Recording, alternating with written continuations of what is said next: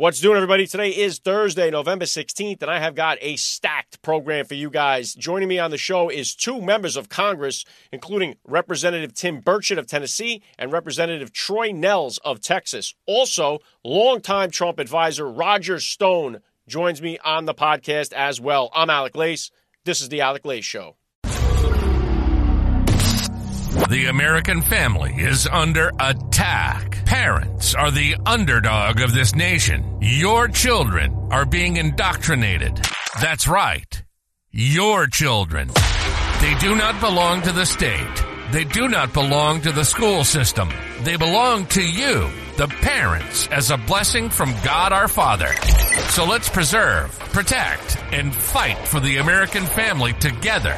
You're listening to The Alec Lace Show. The future is family.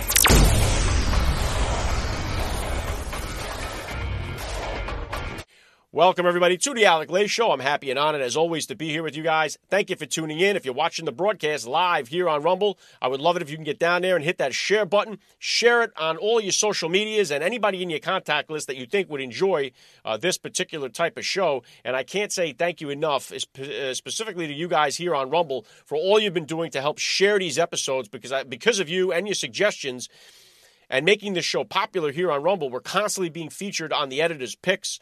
I've been able to land so many great guests. I've got three of them joining me here on the podcast today. And again, I just want to say thank you to you, watcher. Thank you to you, listener out there, for making all of this possible. And if you're anything like me, you know, if you guys who are just new to this show, new to this podcast, you know, my full-time job is a railroad mechanic. I've been working for the railroad for the last 24 years. I'm married with four kids, and I am feeling the effects of what has happened over the last 3 years to this country, in particular, the inflation crippling so many American families, and I'm one of them. I'm right there. I got 6 mouths to feed in this house here, and since Joe Biden took office, everything has gone out the window. You work so hard, you got to pick up extra shifts, you're doing what you can, and now this guy, number one, Joe Biden, is dangerous to this country as far as allowing all these illegal immigrants into the country.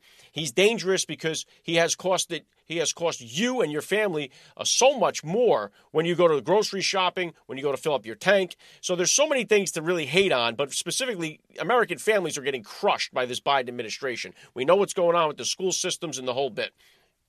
And if you're anything like me, you are completely frustrated with what's going on with the GOP, with the Republican Party, with the conservatives. What is going on in the House of Representatives here? Because I feel underserved. I don't feel like the politicians that are in Washington, supposed to be representing me, are doing their job. And it's very frustrating to watch. We know that the Republicans and the Democrats are always going at it with one another, but now they continue to go at it with each other. And sometimes, right, you need some fighting to figure out which direction you're going to go. Understand that. But this is going on way too long and way too much of it. And there are so many snakes in the grass in the Republican Party that it almost seems impossible to weed them all out. Because just when you think you get one out, you get another one in. And then specifically, we're talking about here, right from the beginning of the year, we saw it with trying to elect a Speaker of the House. It took 15 shots to get Kevin McCarthy into the Speaker seat. And that came with a little bit of a clause. It came with a little bit of a, hey, we're going to hold your feet to the fire here. Matt Gaetz said, we want you to do this, this, this, and this. Kevin McCarthy didn't do any of it, and so they threw him out. We've never seen anything like this before. And so now Kevin McCarthy is very jaded. Obviously, his ego is damaged. And so there's got to be a lot of just frustration going on inside the party. We can see it, and we all feel it. Now, what recently happened? We got buried on Election Day. We're constantly seeing that, you know, now we're not going to impeach Joe Biden. What's going on with the impeachment with Mayorkas? It just seems like loss after loss after loss. And all we want is to see Trump back in the White House and turn this whole thing around. So where did this lead to? Well, Kevin McCarthy has built up animosity. Yeah, Tuesday, reportedly, he elbows Congressman Tim Burchett in the back, in the kidneys, hits him with a kidney shot. That's what he says. Now, we have the one reporter from NPR who confirmed that and said that there was definitely an altercation that went on. So I wanted to have Congressman Tim Burchett on to talk about that, but to talk about so many of the other things that are going on that you care about, that I care about, that are happening right now in Congress with the GOP, with the Republicans. So let me first play you this clip of Tim Burchett talking about the incident that we're going to discuss here, that I'm going to ask him about, and then I'm going to bring him on to the program. Here's Tim Burchett talking about the altercation with former Speaker of the House, Kevin McCarthy. Well, I was doing an interview with Claudia from NPR, a lovely lady, and she was asking me a question, and at that time I got elbowed in the back, and it kind of caught me off guard because it was a clean shot to the kidneys, and I turned back, and there was Kevin, and I for a minute I was kind of, what the heck just happened? And then I chased after him. Of course, as I've stated many times, he's a bully with $17 million in a security detail. You know, he's the type of guy that when you're a kid would throw a rock over the fence and run home and hide behind his mama's skirt. And he just, you know, he from behind, that kind of stuff. It, you know, that's not the way we handle things in East Tennessee. If we have a problem with somebody, I'm going to look them in the eye and talk to them. Okay. All right, so Congressman Tim Burchett was making the rounds yesterday. He was on all the different shows talking about this incident, so I don't want to beat it to death, but I kind of want to get an update on it, and then we're going to go into everything else. Don't forget, coming up right after my interview with Congressman Burchett, I will be joined here by Congressman Troy Nehls, and then following that, I will be joined here by Roger Stone. So keep it locked in here to the Alec Lay Show as we move along the program today. But as for right now, we're going to bring on Congressman Tim Burchett. Got him in the Zoom room. He is the representative from Tennessee's 2nd District. He's been representing in Congress since 2019. It's an honor to get him here, so let's bring him on. Joining me now, Congressman Tim Burchett. Welcome to the Alec Lay Show. Thanks for having me, brother.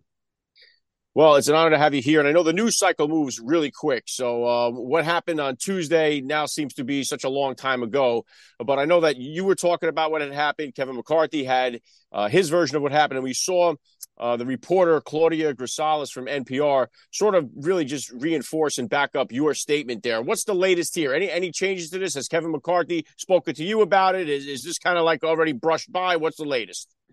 The latest is, I think it's blown over. I mean, the news keeps talking about it and people keep rehashing it. I thought it was kind of ironic that here I am, a conservative. My ratings are in the 90s or 100% with a lot of these rating agencies here in D.C. And I was being interviewed by NPR, and Claudia is her name. She was the one who tweeted about it, and she backed me up. So it was just kind of and I never put anything out about it. It just, the press kind of was organic. It was, so I'm hoping it's over today. I just, you know, there's a lot of reasons I voted to depose Speaker McCarthy. You know, one of them, I was on CNN, and I said, they asked me what it was my thought process. And I said, well, I'll be praying about it. And then, you know, he called me, and I thought was in a very derogatory terms, said, you know, about my prayer and then some other things. And, you know, I just thought to myself, that's just, I guess that answers my question, my prayer, what I need to do. And so that's where it was. You know, it's 1 of 8 and it's just, and it's over now. Thank goodness. I'm kind of glad. I want to move on. We've got a country to run, and we've got to govern. We've got to fix our $33 trillion in debt. We've got a border crisis and other things. And just, to me, it's just a big distraction. Yeah, I'm going to get to those two things in just a second. But I would imagine, too, for former Speaker McCarthy, his pride has got to be just smashed. His ego has got to be destroyed. I mean, this is a guy that went 15 rounds to get elected a speaker in the first place, and now he's the only guy that ever been thrown out of the chair. So I would just imagine that it's got to be very it's got to be weird kind of being in the House with him still there now, knowing that everybody kind of like, even the people that were on his side feel pity for him. So I can only imagine what type of shape he must be in mentally as he goes to work every day. Yeah, I'd say he's just kind of spiraling a little bit. And I always pray for him regardless of the situation. I did this morning, I have today. And, you know, it's just a pitiful situation. I think it's a sad asterisk on his career. And he could go out on top, and it just gets worse, it seems. Yeah, well, hopefully it doesn't go down any lower. But also Tuesday, we saw Senator Mullen go at it with the Teamsters, O'Brien. We saw Representatives Comer and Markowitz getting into it verbally as well. So I think it's kind of a reflection, really, of what's going on in America in general when it comes to the political or politics in America. Citizens are fed up. Voters are fed up. Americans are fed up. We're just kind of tired of it seems like our, what's going on in Washington not reflecting the needs of the people here in the United States. And I will start here, too, with the continuing resolution. I know you voted against it. It passed with no spending reductions and no border security. And everyone, especially on the right, the conservatives, you're saying, what's going on here? It's just more of the same. Yeah, of course, the speaker had 2 weeks. I didn't vote for it. I didn't like it. It is more of the same. It's just funding Pelosi and Schumer's bad policies. He had 2 weeks to work on it. The former speaker, had since January and then took off the entire month of August and 2 weeks into September and then pushed us up against the September 30th deadline. And honestly, the reason they do that, brother, is it's both parties do it. And the reason they do that is it's because they've taken care of their lobbyist buddies and the special interest. And that's the main reason. And we're $33 trillion in debt because of that kind of irresponsible behavior. And hopefully this speaker has said, Mike Johnson has said, we're going to work on a budget. Jody Arrington out of Texas chairs the budget committee. He's the best guy for that job, and he believes it. The prior speaker had him in to speak to us for 5 or 10 minutes. And, he got the obligatory golf clap from all the leadership. And then they just pat him on the head and send him on his way. But this speaker has actually brought it up, and I think we're going to move towards a budget, because with a budget, as it breaks down individual spending, and then you show the patterns and you show where the money's going. They don't want that. Leadership in either party doesn't want that. They'll talk about the fights and everything, but then they're sipping champagne at some fancy resort together as they're speaking at some group on friendship in politics or something, and that's what it comes down to. So, it's a give and take. And right now, for the last 30 years, pretty much, it's been the conservatives are giving and the liberals are taking. Yeah, and it seems like the American citizens having everything taken away from them just more and more. And it seems like, too, now, another thing with Speaker Johnson. Now, he had really, if you looked at any of the polls or the kind of consensus on social media, everybody on the right seemed to be for this. They were, number one, they all wanted to see McCarthy out. It was overwhelming support to get him out. And it was kind of a little bit of a mix with Speaker Johnson coming in. But one of the things, everybody wanted to see this Joe Biden impeachment. And Speaker Johnson said there's insufficient evidence at the moment to initiate formal impeachment proceedings.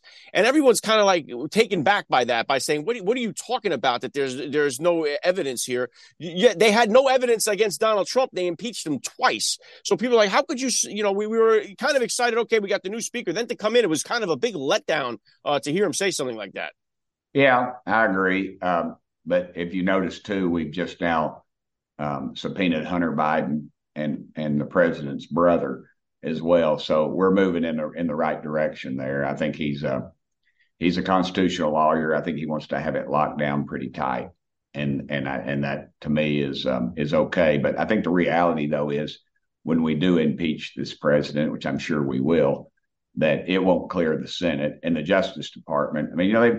Yesterday, I saw the numbers, $24 million they've received, the Biden crime family. You're talking about down to the minor grandchildren, kids that aren't even, I think one little girl was 12 years old, I think, that she received a big fat check from somebody overseas. And this Justice Department refuses to look at any of this, brother. They are dadgummit.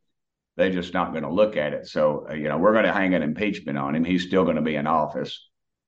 And then I don't know what we got out of that other than to say we impeached him, because the corrupt nature of our Justice Department right now is absurd, and it's completely on display. I think the one issue, though, that I wish more people like yourself would bring up, and nobody seems to bring it up, is the Al Capone situation. Al Capone was a horrible murdering thug, bootlegger, everything. But what they got him on, was tax evasion. There's no proof that they paid a dime of taxes on this $24 million. And if you and I, heck, if you and I sell $500 worth of baseball cards and comic books on eBay, we get sent a letter from the IRS. And this bunch has got millions that they've received from overseas, corrupt overseas officials, mobsters, businessmen. Some of them you can't find anymore. They just disappeared, which to me is a story unto itself. And yet they haven't showed proof of paying any taxes on this stuff. So I think at some point that should come into play as well. It does, Congressman, seem like the evidence is there. And what does it mean? What did they knew that Trump wouldn't get impeached past the Senate either, but they did it anyway, and they did it twice. And every time they refer to him, they say the twice impeached former president. And so it does matter, I think. And it's I think it's important. But now it just seems like it's taking so long that by the time this does happen, Trump will probably be already back in office by the time we come around to this. But right. Also, too, another thing where it felt like we got let down was this impeachment of Mayorkas, which you would think would be a slam dunk because this guy has got the border so screwed up. American families are suffering so badly in this country because of the open border. They're stuffing these guys and girls all over the place. They have no idea what to do with the overwhelming amount of people that are just invading the country. And we couldn't even get the resolution passed that Marjorie Taylor Greene put on the floor to impeach this guy. Well, if we can't impeach him, how do we think we're going to impeach Biden? Well, they sent it back to committee, and this goes back to, that's why we should have some strong primaries, and we should start electing conservative officials to Congress again. And we've, the former speaker apparently fought 5 of the conservatives in their primaries and lost. He was promoting some of the more liberal folks, and he lost in those races, and where we were told you're not supposed to mess in the primaries. So I think that's a real indicator of why we needed a clean house as well, because they're recruiting these moderate to liberal Republicans that some of them didn't win, and some of them that got here have just done exactly what you just said. Yeah, we're kind of getting, to be honest, tired of losing here, Congressman, especially we just saw this last election. We're losing on so many fronts. It's getting so frustrating to watch. And it's kind of mind-boggling because we're looking around at the state of the country and we can't figure out why in the world all these people are voting to keep it the same way and to see more of it. We got 2 major wars that have broken out across the world. We got the border wide open. Inflation is crushing families. Everyone's like, people are voting for more of this. We can't get a single win on a single issue anywhere. And it's very, very frustrating. And we've got a president that can't find the soft-serve ice cream machine in the White House. I mean, he's just stumbling around, and it's just it's a real bad situation. You're right. He's stumbling, bumbling, mumbling. He's embarrassing himself. Now we see the CCP has taken over California. They're rolling through town. They cleaned up the streets, got the homeless all of a sudden. They just magically made them all disappear, and it just seems like it's another loss. But I wanted to ask you, I know you signed the letter against Secretary Buttigieg because they want to pack, just sticking with the border and these illegal immigrants, they're packing them into the airports now. I know they're doing that in Chicago. They want to do it here. I'm in New Jersey here. They want to use the airports down in Atlantic City to start stuffing these migrants there. They want to use airports in New York. What is the latest on that? I know you were against this. Are they going through with that? What's the latest on that? Well, of course, what they'll do is by executive action until we slap their hands. And then there's the enforcement level. What's going to have to happen is you got to get back to states' rights. These states are going to, as New York, as you saw, I mean, that's an issue. You got the governor of New York, the mayor of New York City saying enough is enough. We can't take any more of this. Heck, the mayor of Washington, D.C. said, you got to tell these federal employees they got to start going back to work. They're all working from home. And that, how that works. It's just completely out of control, top to bottom. And those are the issues that we should be accentuating. And I'm afraid that our leadership in our party, the chairman of our party, I don't think they quite grasp that. Maybe they're staying in too many 4-star motels and flying around the country, which is quite ridiculous and all that as well. So I think you've got to articulate that message, and it's not that hard to do. Hey, just show a camera on the streets of these cities like yourself, these homeless, these illegals, the crime rates that are going up, the cost, schools, hospitals, everything else. To me, that's just an easy issue to bring out. Yeah, and they don't really have to look too far to see it, Congressman, because just the other day you had thieves try to steal a Secret Service vehicle. I mean, this is a detail for the president's own granddaughter, and these thugs tried to rob it. And then the Secret Service shoots at them, misses, and these guys get away. And then we're thinking, like, wait a second, this is supposed to be the most secure place on the planet, the best Secret Service in the world. They let these common criminals just escape their grasp. They have cocaine in the White House. The Secret Service can't figure out who it belongs to. God forbid that was actually some kind of poisonous material. What would they have done then? So everyone's just kind of like, even you don't have to look too far to see the incompetence and the crime rate that's going on in this country here. Yeah, I was in on the front end of that issue with the cocaine in the White House. I mean, that deal is a screwy deal. I don't know that they found it in that locker. That's where they put it. There's a lot of stuff going on with that. And the national media just refuses to even ask any questions, which obviously they're in bed with the Marxists that are trying to run this country. I mean, you might as well just say this is Obama's third term.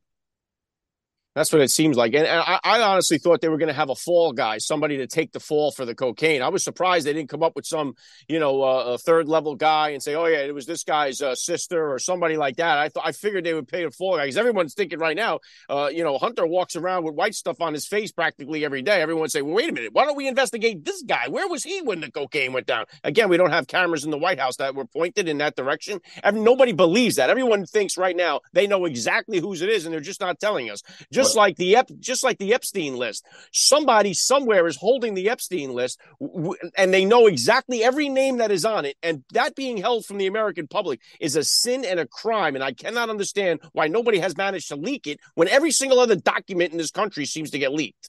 Where was the that high end house of prostitution? They said they had federal employees and contractors and all this other stuff. And they were Chinese ladies, obviously. And of course that tells you that should probably has ties to the CCP, the virtual honeypots. And they had everybody's name, their address, their email's address. And why isn't that made public record? It just doesn't make any sense. And it should. And it's just out of control. It's completely out of control. Yeah, and Congressman, the other thing out of control, obviously, I mentioned is the inflation. It's really crushing families. Now we're coming up to the holiday times here. Everyone's going to be doing their holiday shopping. They want to be doing some traveling, but it's different right now because prices are up everywhere that they look. Meanwhile, you have Biden touting this Bidenflation as if it's the best thing that's ever happened. It's like what we're seeing from the president, what we're seeing on social media, and what we're actually witnessing at the grocery store, what we're seeing at the gas pump, what we're seeing when we look around does not match what he's saying. Where is the relief coming? Are we just going to have to wait until he's out of office? Is there anything possible that could happen to help bring the people some relief? Well, it's the out of control spending. 33. Imagine this: 33 trillion in debt, $1 trillion. We pay $1 trillion a year in interest. That's just throwing money away. And these economists, I keep reading these reports. Oh, this debt's okay. It's just what government does. Well, that $1 trillion a year that we're throwing away, which in 7 years will honestly be the largest single item. The interest alone will be the largest single item in our budget. So I think we ran up $1 trillion in 3 months this year. Enough is enough. Enough is enough. We're going to lose everything because we'll be in an economic downturn. Our enemies will just, our borders are wide open. We're looking at conflicts all over the world. We're in Ukraine. We got $114 billion. Remember they told Trump when he tried to build the wall, $4 billion. Oh, we can't afford that. Right. That'll break our back. Yeah, $114 billion unchecked dollars to the shadiest, crookedest country in Europe. And now even Time Magazine, of all people, is not exactly a conservative windfall there. They even wrote a big article last week or so on that very issue of just how shady things were going on in Ukraine. And nobody picked it up. It's unbelievable. And to think that those people had business dealings with Hunter Biden as well. So it's not too hard to connect the dots with this corrupt situation. You don't have to be an international spy to see that this guy Zelensky is in up to his ear in corruption. And then you have President Trump ask this guy to look into the Biden corruption, and then he got impeached. Yeah. So it's like the whole thing just seems like a big scam and a joke on the American people. And it is on us, because it's our kids and our grandkids that are going to bear the result of what we're seeing with this out of control spending and the budget that's out of, just off the hook. So let's finish this out here, Congressman. What are we doing now from now till the end of the year in the House? What can we look to end this year on a positive note? Anything coming up? Anything going to be presented? Anything we have to cling to some hope for the end of the year here? Well, hopefully we'll finish out with a few of these appropriations bills, and we're making some cuts on them. We have amendments going to them, but there again, the moderate Republicans will not allow amendments that make cuts. I mean, these are some cuts that, you just think, well, yeah, let's do it. And yet they will not, they just won't do it. And I feel like we've got a lot of people that are compromised one way or the other. And I don't know how to end on a positive note, actually, because we're in a real fight, and the fight is for the future of our country. Yeah, difficult times, sad times for sure. Congressman Tim Burchett, I really appreciate you. I'd love to have you back on again down the line. Thank you so much for giving me a few minutes of your time in the Alec Lace Show. Hey, it's been my pleasure, brother. And I anytime, and if I ever get up to Jersey, I want to come visit you. That'd be cool. You got it. We'll make it happen. Thanks, you, Congressman. Brother. See you, man. Bye-bye. All right, very grateful that Congressman Tim Burchett took a few minutes of his day to spend it here with us on the Alec Lace Show. Let me know what you thought about the interview. Hit me in the chat down below or leave a comment. Tell me what you think about it. Listen, I know it's frustrating to even hear him say it's hard to go out on a good note here. And it is. It's hard to find that silver lining right now, especially when it just seems like everything is going against the Republicans. And I still cannot believe that so many people are voting for the same thing that we're seeing in this country. It's just mind-boggling that this many people are voting Democrat is beyond me. So we're going to talk now more about all this stuff. Now, obviously, we talked to Tim Burchett is somebody that voted against the continuing resolution. My next guest, Congressman Troy Nehls, is somebody that voted for it, to put it through the continuing resolution. So we're going to find out why, and we're going to get into so much more with that. So after my interview with Congressman Troy Nehls, I will be speaking with Roger Stone, who's going to join me to close out the podcast today. So make sure you stay tuned for it all. Right now, I'm going to hit you with a quick spot. I'm back on the other side with Congressman Troy Nehls. You're listening to The Alec Lace Show.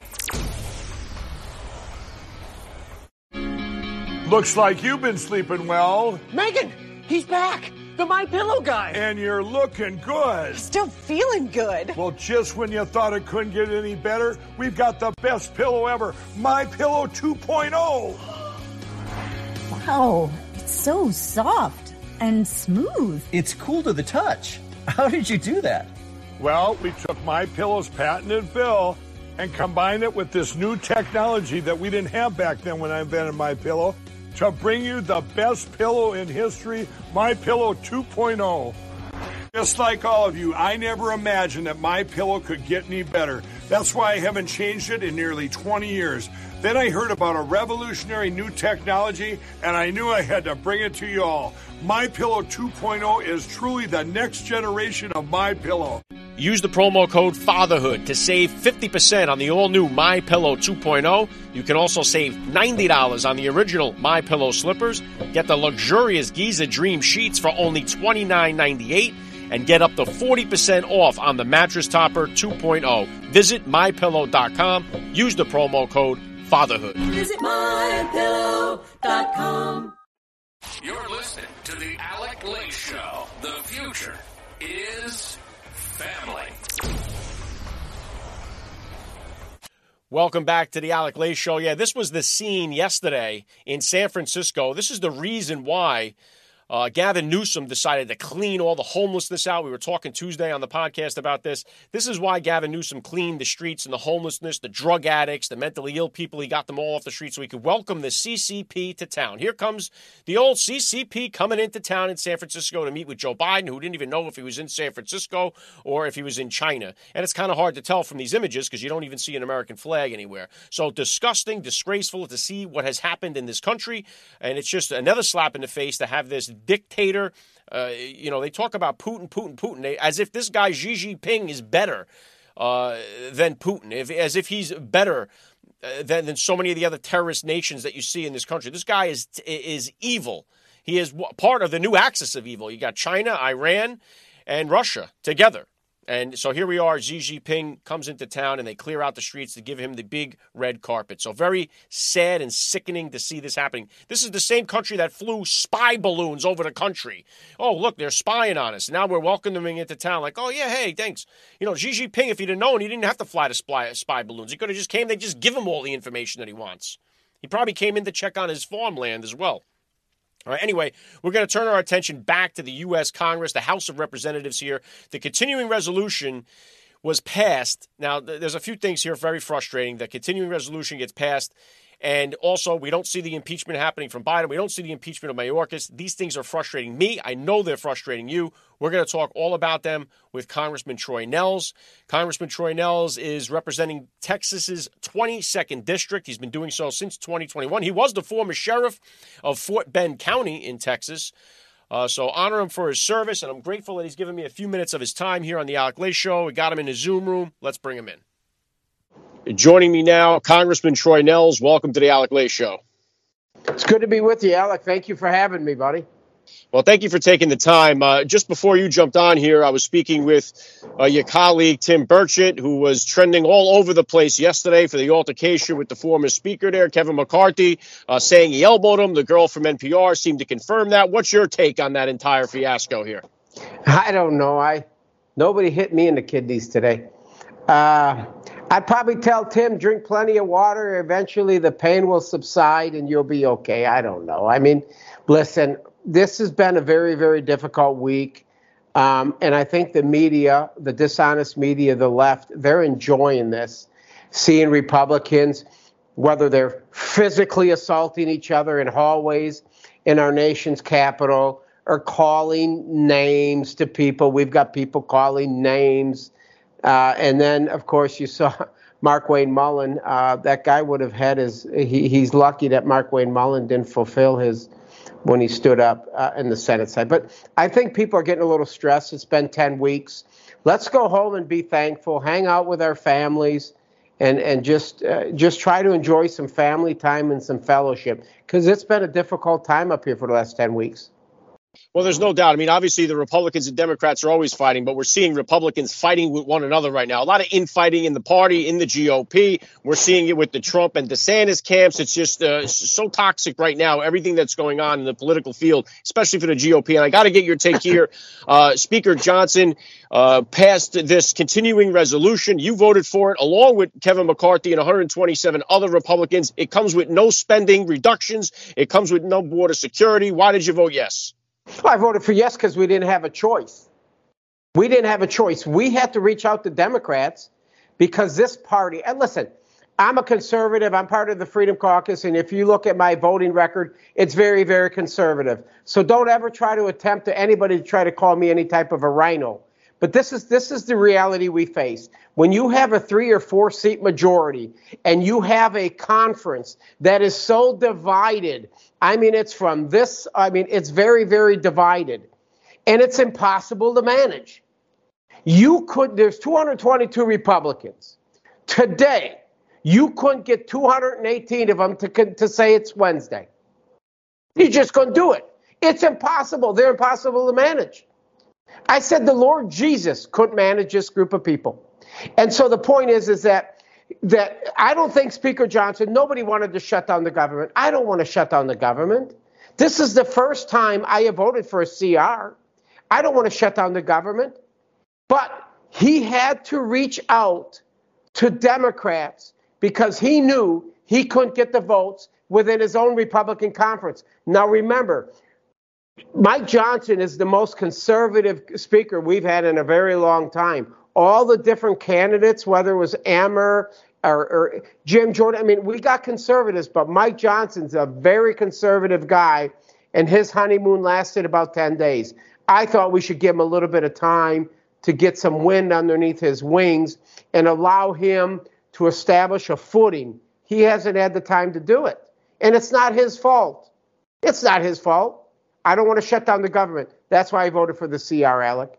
Well, it does say, you know, it did take a lot of wind out of our sails when Speaker Johnson did say that there's not enough evidence to move forward with an impeachment of President Biden, when everybody here has been just saying, you know what, there was no evidence to impeach Donald Trump. They impeached him twice. So it's just we are sick and tired. We thought that this was going to be OK. Speaker Johnson's going to get in there. It's not going to be holding your feet back. We're going to go get this guy. And then to hear him say something like that, it didn't. Now, listen, I was all for Speaker Johnson as well. But to hear something like that, that was a gut punch. I mean, not like a Kevin McCarthy punch to the kidney, but that was a gut punch nonetheless. Alec, I put $100 that says we impeached you, that the impeachment will go to the House floor. I put $100 on it. Now, will it pass?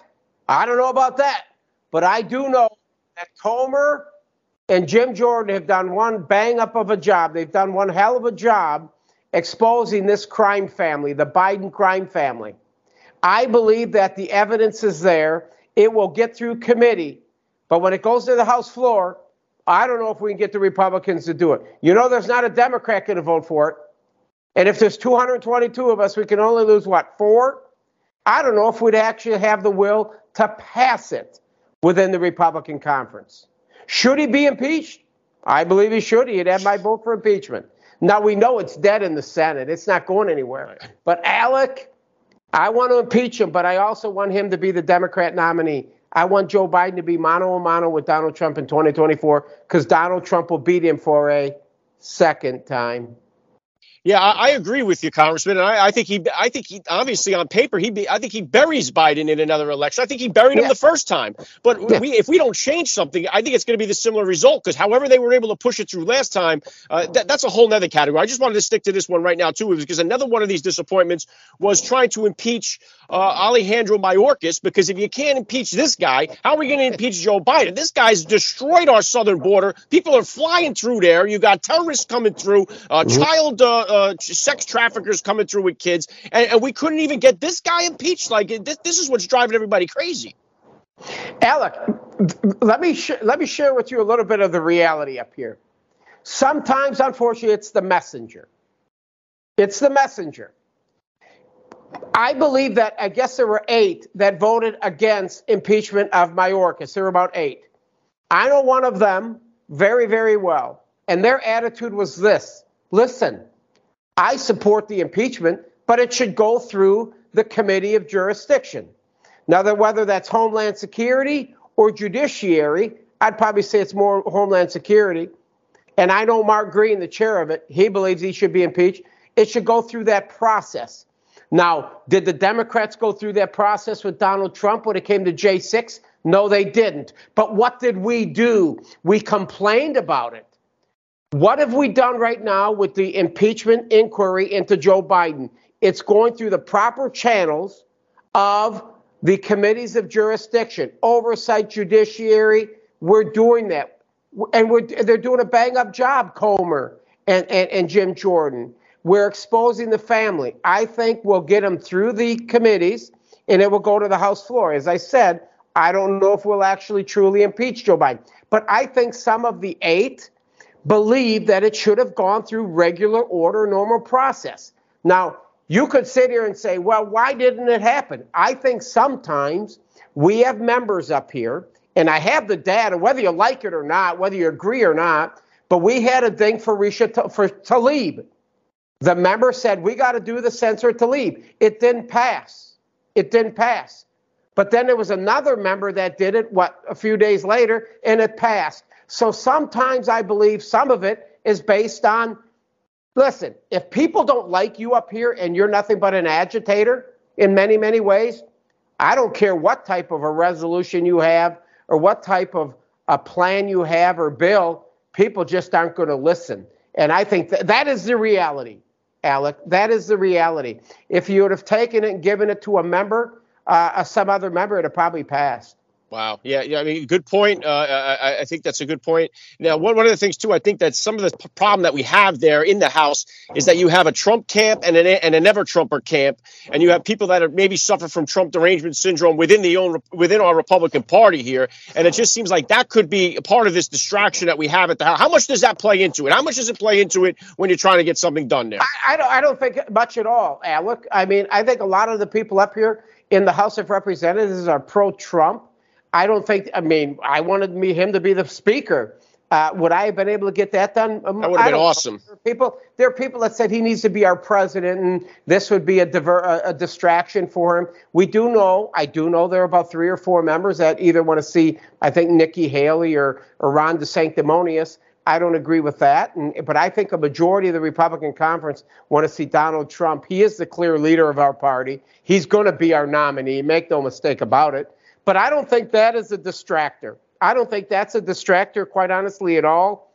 The distractor is this place has been dysfunctional for decades, and we've got guys like me and others in the Freedom Caucus that want to see that fiscal restraint and this and that, but how do you get there?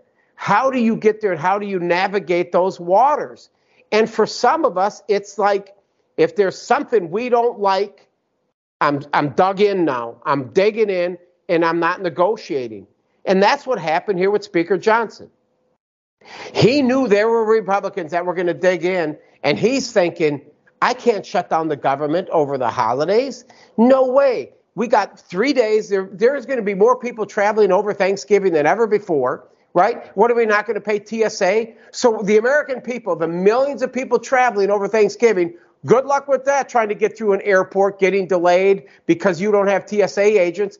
The point is that we don't really want to compromise anymore, because there are some members that are so dug in, compromise is out of their vocabulary. Don't get me wrong, Cosby. It's easy for me to sit here and pass the judgment from afar. I'm not in there. I'm not in the fight with you guys. I don't see it. It's just sometimes you get so tired of seeing the losing. Like, we're still picking our teeth up off the floor from this last election where we were riding high, thinking we were easily going to have some big wins on Election Day. Disappointed. Hoping to get something positive happen with the impeachment with Biden. Nothing. Hoping to happen to Mayorkas. Nothing. So it's just constant, seems like, and it seems like the Democrats are more united than ever. They're always constantly moving the ball forward. They always control the narrative. It seems like all the momentum is there. We got Xi Jinping having a parade in San Francisco, for God's sakes, and we're all watching this go, what's happening to our country here? The Democrats have always been more united. Let's be true about that. What do Republicans do? We eat our young. I tell you something, my friend. You got 434 members up here. Nobody lacks self-confidence, pal. Everybody has the answer to everything. Their way or the highway for some of them, right? And if they don't get their way, they're going to be an obstructionist. I'm not going to sit here and name drop here. But the point is that if we want to be successful, and we made it very clear. I know I talked to Speaker McCarthy when in January, then I said, every decision that we make must be in the best interest of getting the White House back. Because, Alec, we could have a 30, 40 seat majority in the House of Representatives, right? That doesn't mean we're going to get much done. The Senate is obstructing on everything. Look at our appropriation bills that we've passed. Chuck Schumer's doing nothing with it. So if you really want to change direction and fix our country's ills, put out the fires that we see on every corner in America, you got to get Donald Trump back. That's it. That election right now, with the dysfunction we have in the House, that election means more to me right now than anything. I mean, I want to pass conservative legislation. I want to do what's right for the American people, put the American people first. But I'm telling you right now, getting the White House back should be the #1 priority of the Republican Party. And that means coming together and supporting the leader of our party. That is priority #1. I'm in 100% agreement with you on that, Congressman. I know we need Donald Trump back in the White House. I believe he'll get there. And I know, speaking of the appropriations bill, I know that the House just tanked an appropriations bill there. Was that sending a message to Speaker Johnson? Is that why that happened? It was. Well, it dealt with a rule. It dealt with the rules. The rule change. You've got some people that are so upset about the CR. I don't want to say they got their feeling hurts, but it, they didn't go their way. And now all of a sudden, now they're going to bring this in and try to, cause some problems to Speaker Johnson. But I'm telling you, anybody that knows Speaker Johnson, just go look at his voting record. He wasn't really in leadership. He was the conference chair, but he could make decisions on his own. And I'd be Speaker Johnson. I call him Mega Mike. He's Mega Mike. Donald Trump loves the guy. He loves Donald Trump. He endorsed Donald Trump. I talked to Mike today about some things. And so I'm thinking to myself, we got a very conservative speaker. He's more conservative than Kevin McCarthy. But now all of a sudden we're going to throw this guy under the bus. He's been there for 2 weeks. He realized he didn't want to shut down the government. He's been there 2 weeks and thinking, I'm the Speaker of the House. We're going to shut down our government. We would have got stuck with an omnibus that come through. Mike Johnson understands this conference. He understands that there's 220 Republicans. He knows our conference. He had to make the best decision he could to make sure our government won't get shut down, because he knew he couldn't do it just with the Republicans because we're so divided. We had 8 of them kick McCarthy out. Did they actually have a plan? Well, now they're going to say they were successful because we have a more conservative speaker, and maybe we do. But I am telling you, if we don't keep the House of Representatives in this next session, it's because the American people have watched us for the last 30 days. Yeah, so much of it is frustrating, Congressman. And I just getting back to the point there, too, I do think that we need Donald Trump to get back in the White House to solve so many of these issues we're seeing. But I'll be honest with you also with this is that, you know, we talk about so many things that are happening in our country right now. And we have got, in my opinion, that's what I like about Speaker Johnson, is he's a man of faith and he's a man of family. And I think those two things right now in our country, we are suffering from having a godless, a fatherless, and a lawless society. And unless we repair those three things, that trifecta, I don't think we stand a chance to rebuild this country. It's going to take a miracle. That's right. And I think the American people are paying attention and they're watching. There's a crisis on every corner, Alec. You're talking about just looking what's happening in our universities with the anti-Semitism, with the protests, with what you saw up here last week, with, you know, shaking and rattling the gates here at the White House, what you're seeing at our southern border, whether you can afford to buy a dozen eggs at the grocery store, or be able to walk down your local neighborhood street without getting jacked or somebody selling you some fentanyl. So the point is, because we see all these crises across our country, I think the American people are paying attention. And it's sad the American people are having to endure this, but this is all by the Biden administration. And all of the problems that we're facing is helping Donald Trump and his cause, because they realize, you go ask that same question, Alec, are you better off 4 years ago than you are today? I think a majority of the American people are saying yes, they are. And I think there's some voter remorse, and some of the moderates, even some of the soft Republicans, are realizing they may not like Donald Trump and some of his language or some of his antics, but boy, oh boy, we're a lot better off with him in our country than we are with this goofball we have today. There's no doubt about it. I've got 4 kids myself. I'm a railroad mechanic, a diesel mechanic on the locomotives, and we are hurting over here. There's no doubt about it. The inflation is real, and it's hurting families like mine right now, and we just need some relief. But stick it to the colleges, because my oldest is a senior in high school, and this is what we're starting to look at. And it's scary, number one, to see all the 40 million kids or adults now begging to have their college tuitions paid off because they can't do nothing with their college degrees. And now you have this rise of anti-Semitism that you're seeing all over these college campuses, some of these Ivy League schools, which has been embedded there. We're just now seeing it because of what happened with Israel and Hamas. But also, too, the other thing, now, I was down there at Mar-a-Lago with you. We watched Police State, and we've seen what's going on as far as the muzzling that's happened to conservatives. You guys in the House Judiciary Committee released a report that claimed that Department of Homeland Security's cybersecurity coordinated with Stanford University to censor and target conservatives leading up to 2020. And is this something that's continuing to happen right now, or are we only looking back at 2020? Is this still going on? I believe it is, but Jim Jordan and we're doing everything we can to expose it. When you don't have the DOJ, when you don't have the Attorney General, you don't have the DOJ, you don't have the guy, the FBI director. There's a lot of obstacles in play here. So every time, you know, where you go out there and try to do some subpoenas, we always have this administration. This current administration is covering for their boss. They're covering for Joe Biden. They're providing that cover. But I think James Comer of Oversight and Jim Jordan on Judiciary is doing one bang up, one hell of a job, trying to expose them for who they are. And I believe that it's working. I believe it's working. Now, do they say, do we have enough evidence to impeach Joe Biden? I believe we do.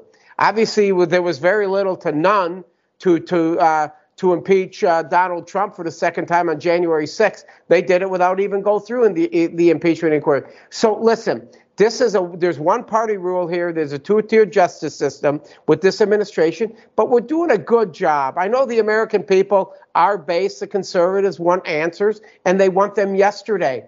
But they have to truly understand that this is a very difficult process when we have the DOJ and the FBI obstructing our investigation. They don't want this to come out. I think it's a little late for them to try to find another candidate. You want to put that pretty boy in there out of California that just invited Xi Jinping and had nothing but Chinese flags all over in California? I loved it. Not because I support China, but it's the American people are seeing that the left, they're absolutely crazy. They're anti-America. They're America last. So while they continue to go far left, off the rails with the wokeness, all this other stuff, it's helping Donald Trump to get back in the White House in 2024. That should be the priority of the American people. You're feeling the pain. I know it, America. You're feeling the pain. But you know what? At some point in time, we got to realize there's better days ahead, and it's got to be a change of direction, and that's Donald Trump.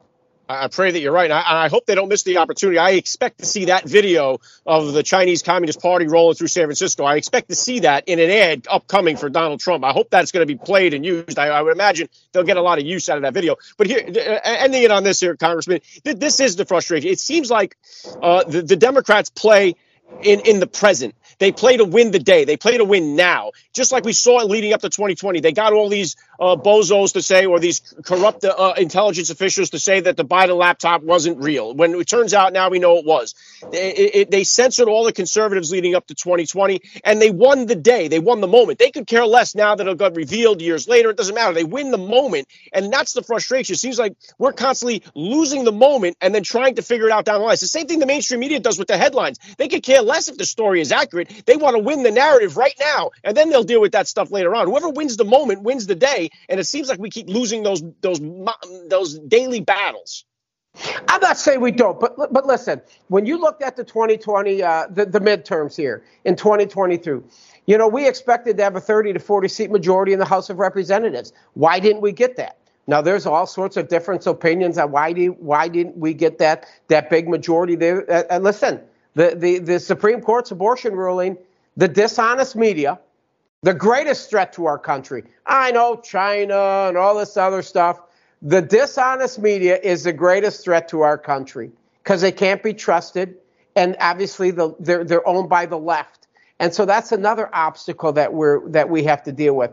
But when you look at what took place in 2022 in the midterm elections with the abortion debate, we got to be better with our messaging, my friend. We got to be better because I'm telling you, I was at the polling locations. I had people coming in to vote. I've never seen these people before. They had 6 colors of hair, about 4 nose rings, and they were coming in here saying, my body, my choice.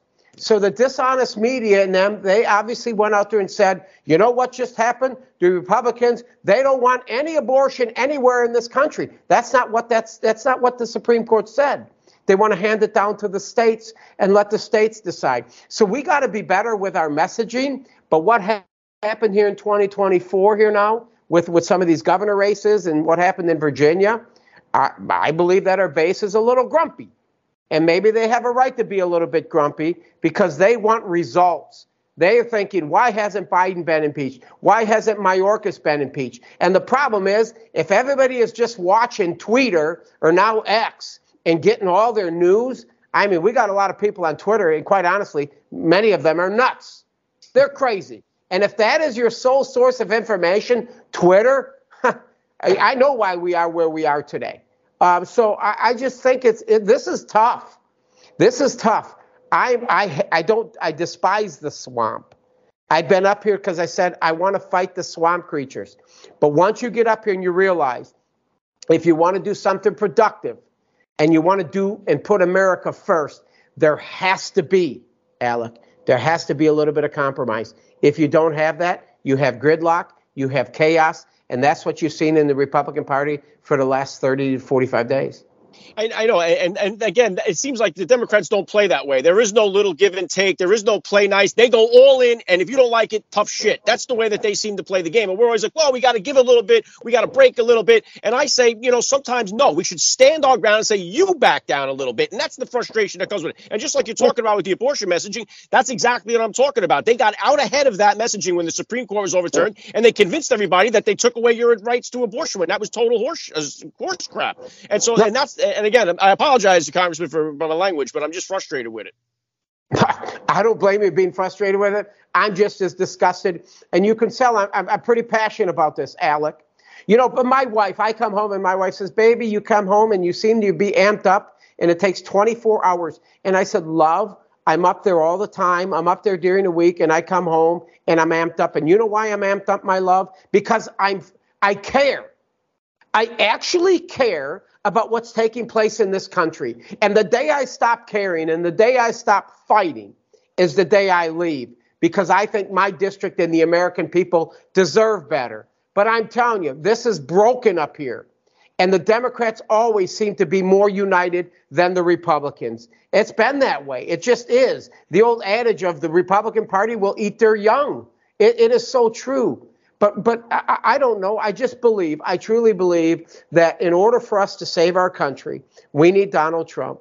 You talk about the border, you talk about all this other stuff, the DOJ, the FBI. You got to get Donald Trump back in so he can appoint those individuals to lead those departments. Without Donald Trump, I tell you, 4 more years of this administration, I can't. I got a daughter that's a senior. I got one a little older than that and a younger than that. But the point is, I'm fighting for them because we have to leave them a country. What happened to this country? They've destroyed it in 30-something months, almost 3 years. He's destroyed it. I despise Joe Biden and this entire administration for what they've done for the future of this country and for my children and yours, buddy. And I'll continue to fight like hell to protect the American people.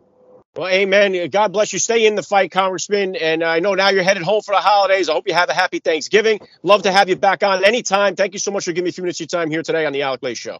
Gobble, gobble, Trump 2024. That's it. Let's do it. All right. Grateful to Congressman Troy Nehls for giving me a few minutes of his time here on the Alec Blaze Show. What did you think about the interview? Hit me in the live chat down there. Hit me with a comment. Let me know what you thought. Don't forget to share this broadcast with as many people as possible. And hit the follow button while you're down there. We're going to bring Roger Stone on in just a second. And as we close that out, I love the fact that Congressman Nehls is a Trump person. He's an America First person. And he's right. I couldn't agree with him more that we definitely need Donald Trump back into the White House there. But, I mean, I am just so frustrated. I think you could hear it from my conversation with the congressman there. Just tired of the same old with the Republican Party that's always willing to give an inch, and the Democrats are aren't willing to give anything. Why don't we flip the script on that? And it's so frustrating to see it. And again, as I said to the congressman, I'm not there in the fight. I'm sitting here in my bedroom closet, right, conducting these interviews, going to work midnights on the railroad and raising a family here. I'm not in Washington. I'm not there for the day-to-day. I can only imagine the amount of the hoops and deals and all this kind of undercutting and backstabbing that's going on there. So easy to sit here and call it, you know, from the bleachers. So I appreciate him being in the fight, and I know that he's there, and it sounds like he's got his heart and his mind in the right place. So God bless him for what he's doing. And now we're going to turn our attention, as we mentioned, the hope here. The only thing that's coming to save us is Donald Trump right now. Because I'll tell you, if not for Donald Trump, let's say he decided, he made an announcement that he wasn't running for whatever reason. What in the world would we have to look forward to right now? What would be our hope that we'd be clinging to in 2024? What, Ron DeSantis? Right? Vivek Ramaswamy? Who are we going to be, who will we be looking to right now? Now, I like both of those guys, don't get me wrong, but they don't have the power right now, the pull, the magnitude to make these drastic changes that we need to see in this country and on the world stage. We need Donald Trump in office once again, and nobody knows Donald Trump better than my next guest, longtime Trump advisor, been on his presidential campaign, the great Roger Stone. So we're going to bring him on to the podcast now and get into all this stuff that's coming at Trump, and just hoping we can leave this show here today with a positive message and some hope for the future of this country, because right now things are bleak. So let's do it. I got Roger Stone, got him in his Zoom room. Let's do it. Joining me now, the legend, Roger Stone. Welcome to the Alec Blaze Show. I'm delighted to be here. Well, it was a real honor to meet you down in Mar-a-Lago a couple of weeks ago, and I'm really grateful that you've taken the time to join me here today for a few minutes. Now, you know, you've been a loyal fan or a loyal friend of Donald Trump for a very long time. And there's so many people that are close to Donald Trump that ended up turning on him. One that comes to mind is like Stephanie Grisham, who was actually his press secretary, came out, wrote a book, threw shade at him, admitted she didn't even vote for the guy. Why have you remained loyal to Donald Trump for so many years? And how come so many people close to him end up turning? Well, first of all, we have been friends for 45 years. I was a guest at his wedding, my wife and I, when he married Melania. I was also a guest at his wedding when he married Marla Maples. In fact, I sat with Smokin' Joe Frazier. It was one of the great highlights of my life. And as you know, I was relentlessly pursued by Robert Mueller, not because I did anything wrong, but to try to pressure me into false testimony against Donald Trump, trying to connect him to the Russians. It would have been a lie, and I refused to do it. I have had an excellent relationship with him, but I think the fundamental problem is just because you hire a rhino doesn't mean they are no longer rhinos.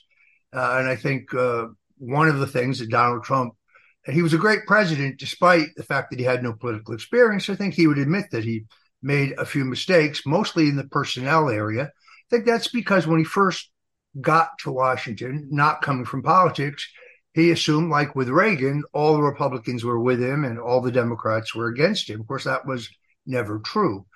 Half of the Republicans hated him and wanted to get rid of him because they're really part of a uniparty, of a status quo party, or the party of the ruling elite, the party of the establishment, perfectly willing to see our constitutional liberties go down the toilet for the right amount of cash. So you hire somebody whose pedigree would indicate that they're not America first. They may not even really be conservatives. They might have Republican credentials, as in Bush credentials. Unfortunately, I think there were too many of those in the administration. And those are the people who have turned on him. But the most important thing, of course, is that the voters haven't turned on him. In other words, at the grassroots level of the modern Republican Party, Donald Trump has never been stronger than he is right now. He is an overshadowing figure over the party, and he's remade the party in his own image, as Eisenhower did, as Reagan certainly did, as Nixon did. But this is the way that's always been that way. Of course, McKinley made the party in his image. Lincoln made the party in his image. We are now the working class, America first, middle class, blue collar, working person's party. We're no longer the party of the country club elites. I think Donald Trump is unique. That's why I have stuck with him. He has enormous courage. He has enormous stamina. He's extraordinarily stubborn when it comes to getting certain things that he believes in done. And despite, some personnel errors in the first administration, he already goes down as one of our greatest transformative presidents.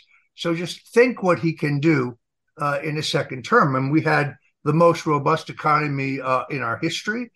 We had the lowest levels of unemployment. We had billions of dollars streaming back in the country to create jobs and opportunity here.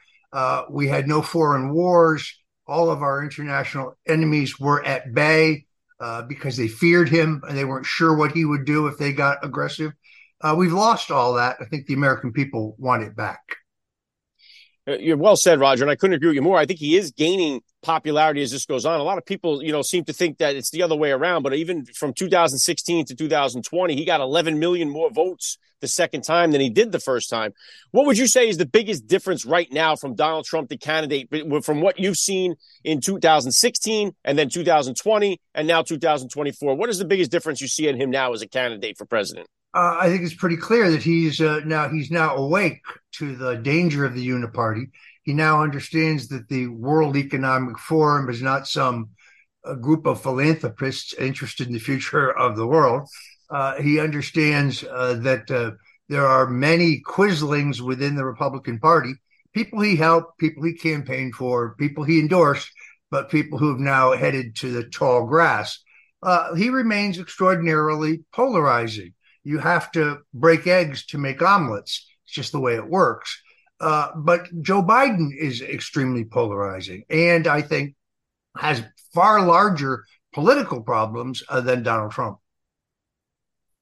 And I will say, just to what you were saying before, I'm kind of praying that people, the way that they woke up from the pandemic, we saw people wake up from just that the pandemic was a lie, that the vaccines were a lie. And we see that by people, only 2% of the American population got this second vaccine rollout that they had. So nobody's buying it now because they saw with their own eyes that it didn't work.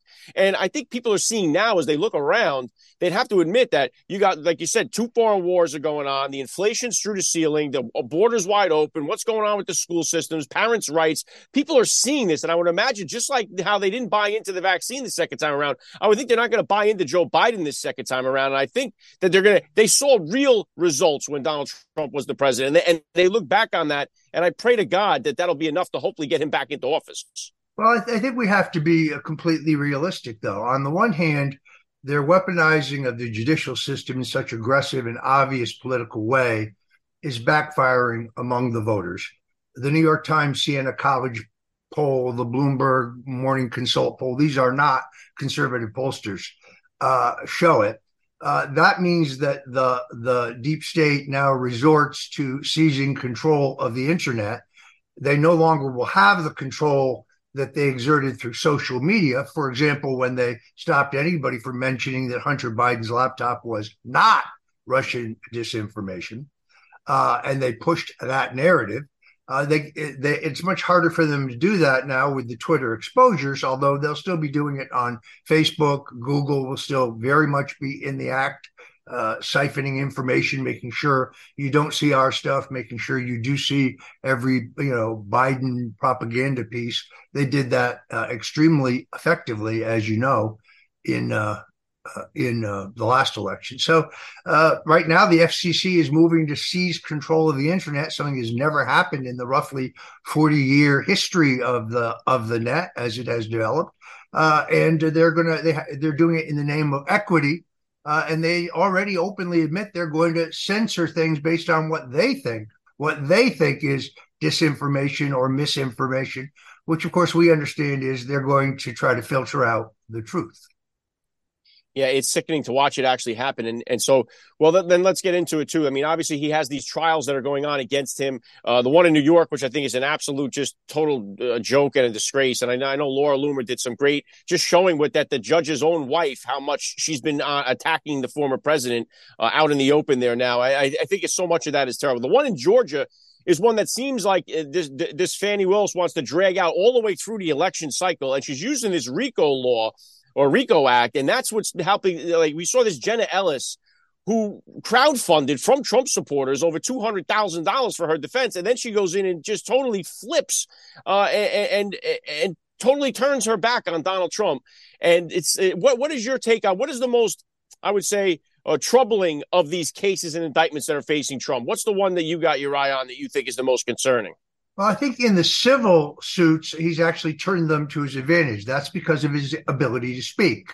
The judge fined him for speaking in New York, but he spoke anyway. He was willing to pay the fine because he wanted to lay out for the American people how absurd this prosecution is. There is no victim. Trump borrowed money from banks. Banks used their own appraisers. They used their own very expensive lawyers. They made $40 million in interest. Trump built successful properties and he employed thousands of people. They're prosecuting him under a law that under which there's never been any previous prosecution.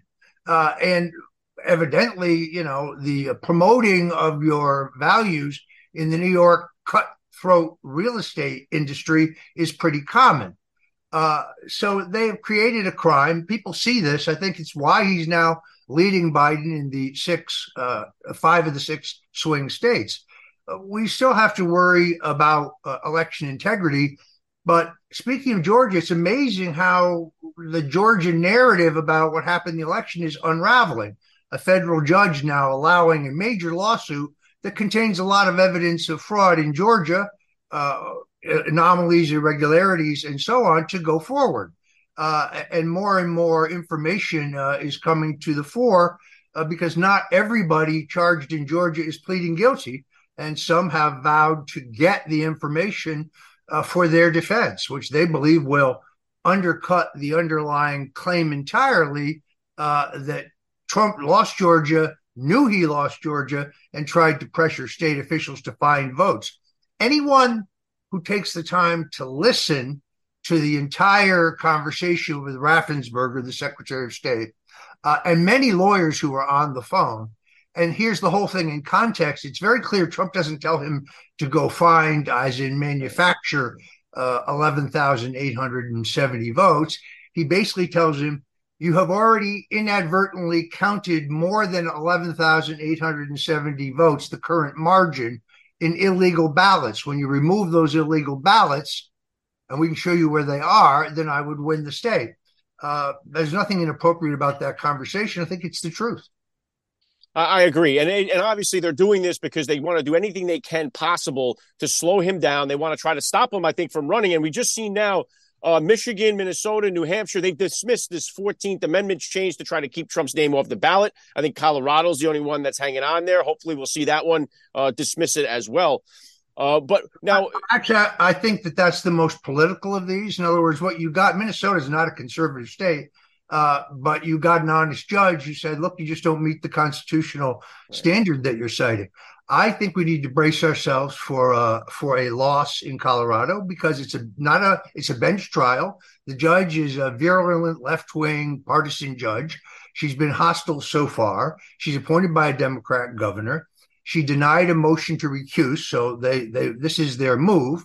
That means we would have to then appeal to the Colorado Supreme Court, which is also dominated by activist leftist judges, not by any means an honest or fair court. That means this question will ultimately, most likely, end up in front of the U.S. Supreme Court.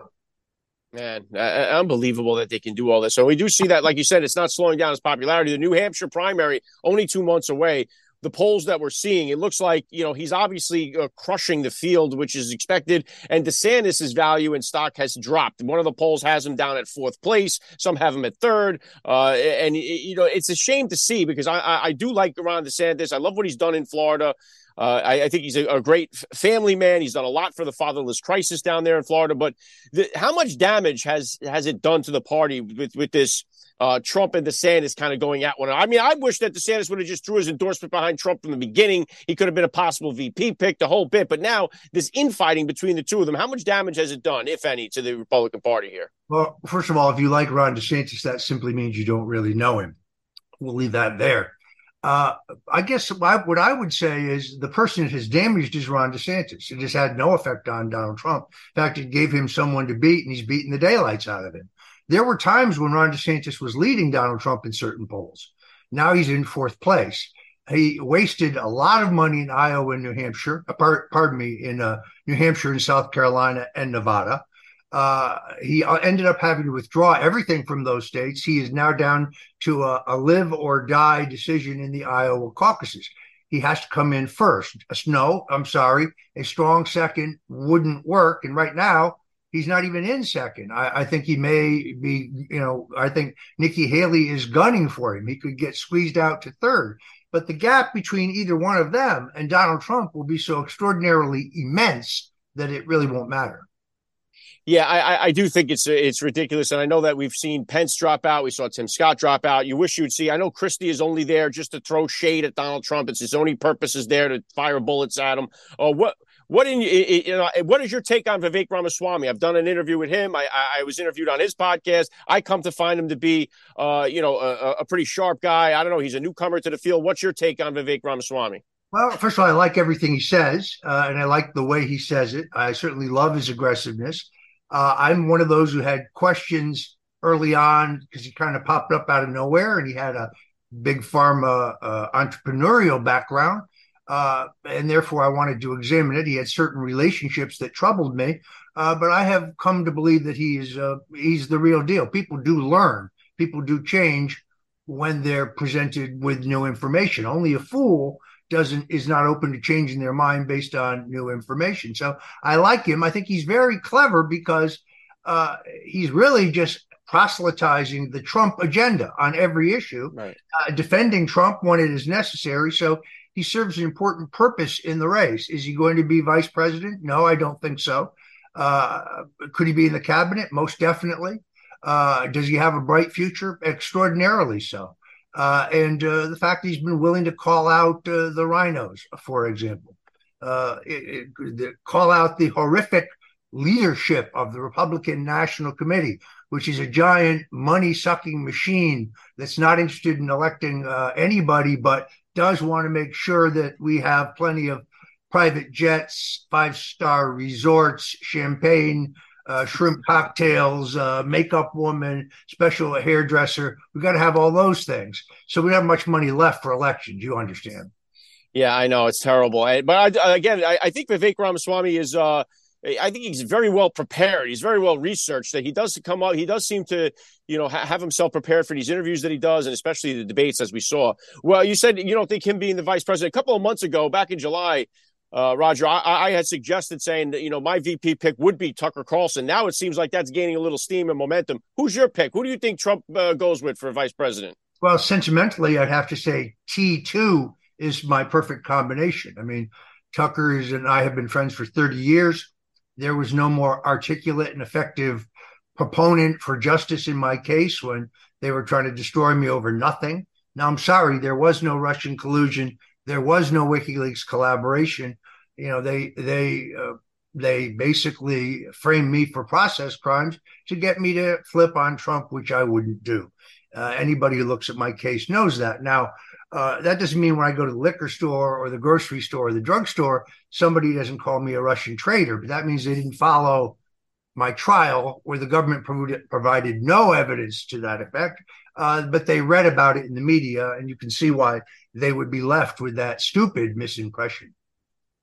Yeah, I don't know how you guys do it, honestly. I don't know how Trump does it. I don't know how you do it because there's so much lies that come on from the media. You talk about Trump Russia. They played that to death for 3 years straight. Now, even still, Trump just gave the speech in New Hampshire. And right away now they're comparing it to a speech Hitler gave. And they're going, oh, Trump is Hitler. Trump is Hitler. Meanwhile, people in their own party like Rashid Tlaib is calling for the extermination of Jews. And nobody makes a connection and says, oh, these are Nazis in the Democrat Party. And all of this anti-Semitism that we've seen since Hamas butchered the Israelis has all come from the left, yet they still keep trying to tie Trump in somehow to Nazis and Hitlers, and Trump supporters are all Nazis. Look, this is Alinskyism. These are the teachings of Saul Alinsky, whose handbook book for leftists, was sworn by both Barack Obama and Hillary Clinton. So it says in the book, always accuse your opponent of the exact worst things that you yourself are doing. What did Jen Psaki say? Trump will weaponize the criminal justice system and go after his enemies. Really? Isn't that exactly what they're doing right now? Trump will send people to attack those who protest. Is that not what this administration is doing through the FBI and Homeland Security? They say that he would set up concentration camps. No, but you have to put the people someplace before you deport them, because Dwight Eisenhower deported 1.3 million illegal immigrants, and we're going to have to start deporting some of the criminals and some of the scum and some of the terrorists who've come across our southern border. And we know that I think it was 281 were found who were on the FBI search list. How many got through who were on that list that we didn't catch? How many? So the possibility of attacks on American soil by terrorists right here in the United States is extraordinarily high. That's going to have an impact in the election. I still think our biggest problem here is that lies not in the ability of Donald Trump to win. He most definitely can win, but having a free, fair, honest, transparent election with a hostile media, with hostile social media still in a dominant position, Facebook still much larger than any other, Google screwing you at every turn in terms of the way they allow information to be seen, it's going to be very tough and uphill. I'm praying over this election because with Jesus Christ, all things are possible. And, I am a believer. I wasn't always this way. I'm certainly a sinner. I'm not claiming to be a saint by any means. But I do think this is going to require some divine intervention. I know people over at Media Matters for America are going to see this, Alec, and say, how corny.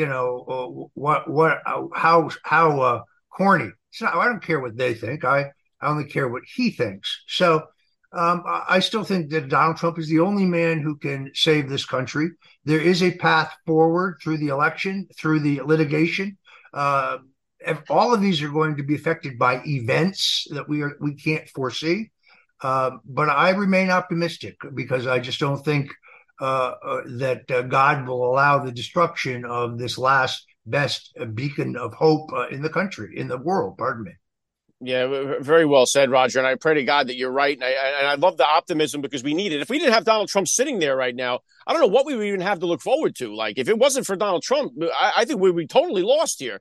And we just see, like you said, what's happening to our southern border. And we don't know who's coming in, what their intentions are. And we just seen Xi Jinping come strolling into town there in San Francisco. They rolled out the red carpet. The CCP took over San Fran. And you have Biden sitting there with Xi Jinping. And they're telling you about Putin as if Putin's like, the worst guy that ever existed. And if somehow Xi Jinping is any better, in my opinion, I would think he'd be worse. Sometimes I would think he'd be far worse than a Vladimir Putin. Yet it seems like everyone's just like, oh, yeah, there's Joe and Vladimir and Xi Jinping. That's no big deal. But it seems like, obviously what they're saying is China has Joe in their pocket. And so many of these other countries, he's corrupted. The family's corrupt and he's dangerous to our country. And we got to start putting America first.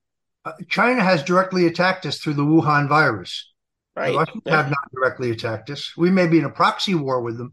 They have not directly attacked us. The Chinese continue to manipulate our currency. The Chinese continue to steal our intellectual property.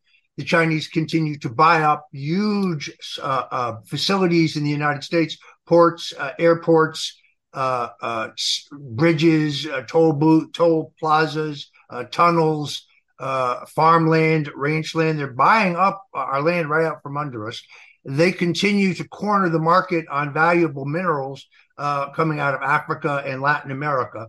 So if you need zinc, you may not be able to get it for your product or to put into your vitamins or whatever it may be. They are insidious. They play the long game. It is reported that you have many, many military-age Chinese coming into this hemisphere, through the Panama Canal. They're massing there somewhere. Intelligence reports tell us. But I don't think, sadly, with the current leadership we have, the Chinese will have to fire a shot. I mean, I think they can just walk in and take over because they, as you point out, there's evidence that they trafficked millions of dollars of bribes to the president of the United States through members of his family. No, sorry, CNN. When you say there's no evidence of that, there's overwhelming evidence of that. This is Russia, Russia, Russia in reverse, where they try to tell you that don't believe what you see, believe what we tell you.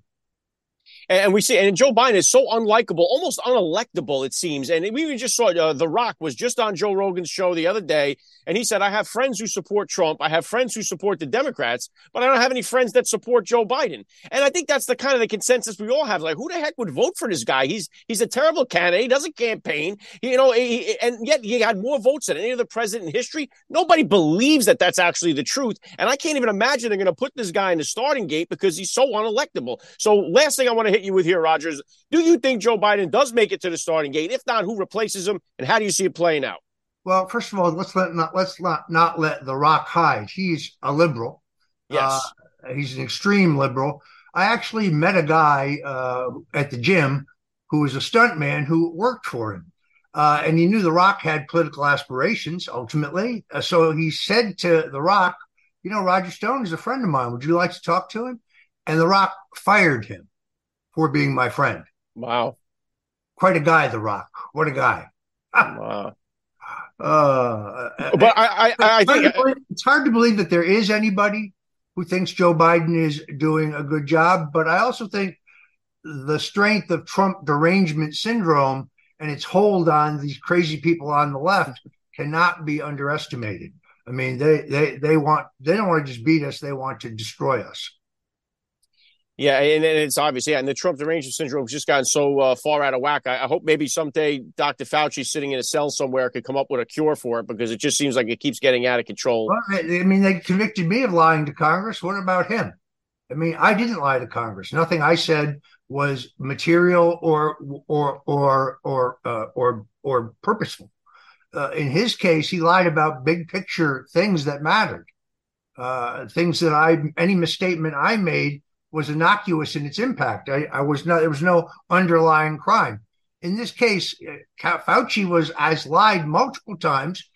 Rand Paul has nailed him for it, but he pays no price. If you sent a referral to the Justice Department in this administration recommending his prosecution, I think that unlikely. And it's so sad. That's why we're so sick and tired of it, Roger. We're so sick and tired of seeing the same thing. It's like it's always slanted in one way, and they have control over the courts, over the universities, over everything, over the media, obviously. And it's like, even though, just like you said, this guy is corrupt and nothing happens. They never pay a price. And the Democrats play. I just had two congressmen on the show right before you joined me here. And it's like there's always like, oh, we have to have some kind of give and take. We have to do this. Like the Republicans play this game at such a small level compared to the Democrats, who always win the moment and don't care what you want. They draw a line. This is what we're going to do. They go all in and they could care less. We're like, oh, we got to change our messaging. We got to try to give a little bit here, give a little bit there. And people are sick of it. Just want to say, you know what? The hell with that. We're going to take this. And if you don't like it, the hell with you. And we want to play it on that level. But it never seems to happen. Well, I had a friend who was a rhino himself, a very famous political consultant, Mike Murphy, who used to say, never underestimate the stupidity of the Republican Party. And that is exactly right. We continue to form the firing squad in a circle. The Democrats are united in lockstep for their radical agenda. They're all on message with their constant barrage of lies about what's legal and what really happened on January 6th and climate change and the trans agenda. I mean, they're very much in lockstep. And if you don't agree with their agenda, there's something wrong with you. You're a white supremacist. You're a bigot. You're a terrorist. And of course, we are none of those things. So it's tedious, to say the least. It is. And those are things I think we need to really focus on. Like you said, the transgender agenda, like no dad that I've even talked to. And I say this all the time because I work for the railroad. I've been doing that for 24 years. And it's a lot of Democrats that work on the railroad. And it's like even those guys that I talk to, none of them agree that men should be in the bathroom with their daughter. None of them agree that men should be playing sports against their daughter. No matter how many times they voted Democrat in their life, they don't believe in stuff like that. So I think those are kind of issues that we got to highlight and say, look, this is what these crazy people want to do, to your family. And also the climate change hustle that's going on, all this stuff, man. It just seems like there's so many positive ways to attack this Democrat Party, but it seems like we're just helpless sometimes to make a point. I don't know. I would say this, and I think a lot of people miss them, but Donald Trump puts out these long form policy videos, the 47 agenda, these very short videos, very, very detailed, in which he raises all of these issues.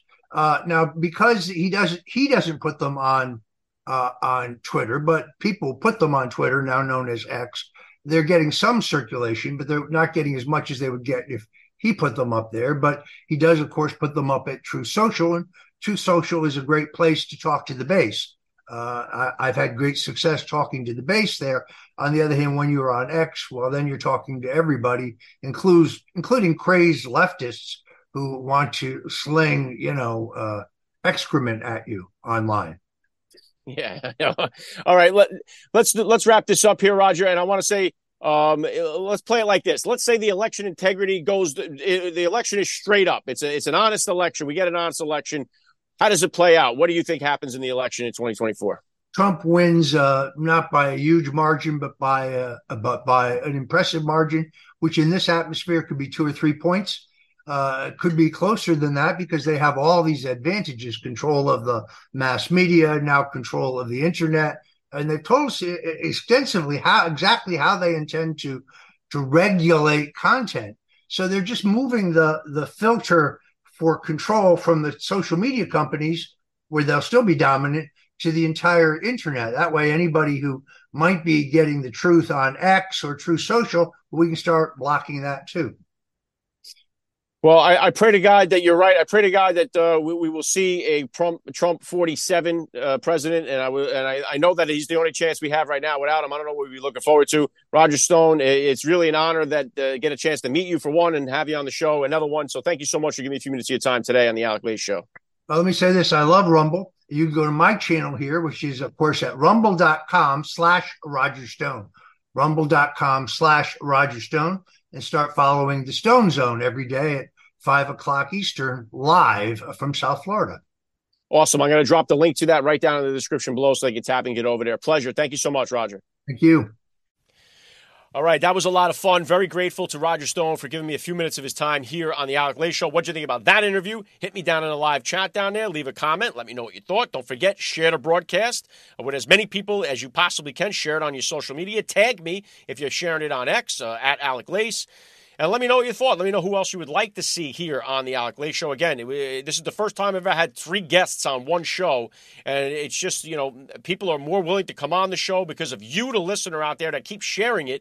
We keep getting featured here on Rumble. The popularity of the show is growing, and you're growing with me. Thank you so much. And please hit that follow button down below and share it with somebody in your contact list that you think would be interested. I like what Roger Stone has to say here. I think that there's no doubt Trump is a special type of individual, man, because I don't know how in the world he puts up with what he's putting up with. And they attack him at every single angle. We've just seen his sister passed away. He put out that notice about what his sister had to go through for the last 4 years because she was Trump's sister. The attacks that have come against this president are sickening and sad and a bad reflection on this country. And to leave it kind of on a positive note here, I wanted to share this image here. This was Trump yesterday. Bringing his granddaughter or accompanying his granddaughter to her school for Grandparents' Day and to celebrate the day at her school. He took the time to go and do this. I think it's beautiful. I think Donald Trump is a first-class father. I think he's a first-class grandfather all the way. It's a shame the attacks that have happened against this family, and we never even got a chance to even enjoy Donald Trump's presidency. It was defense. Right from day one when they started, they talk about January 6th, but if you remember, Trump's inauguration day in Washington, D.C., and I'm going to share some of these images here, the amount of anarchy, the rioting, the burning, the lighting of fires that went on, the attacks on police officers that went on his inauguration day. I mean, these are images you would think that were from January 6th, but they weren't.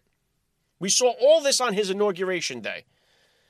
And right from the opening gun, right from the opening dribble, it was that attacks on Trump, resist, and Black Lives Matter, and all this other stuff coming at Donald Trump, Trump Russia. It sucks that we never got a chance to fully enjoy, because this guy is so much fun, and we could have really, if we leaned into it, could have had a blast.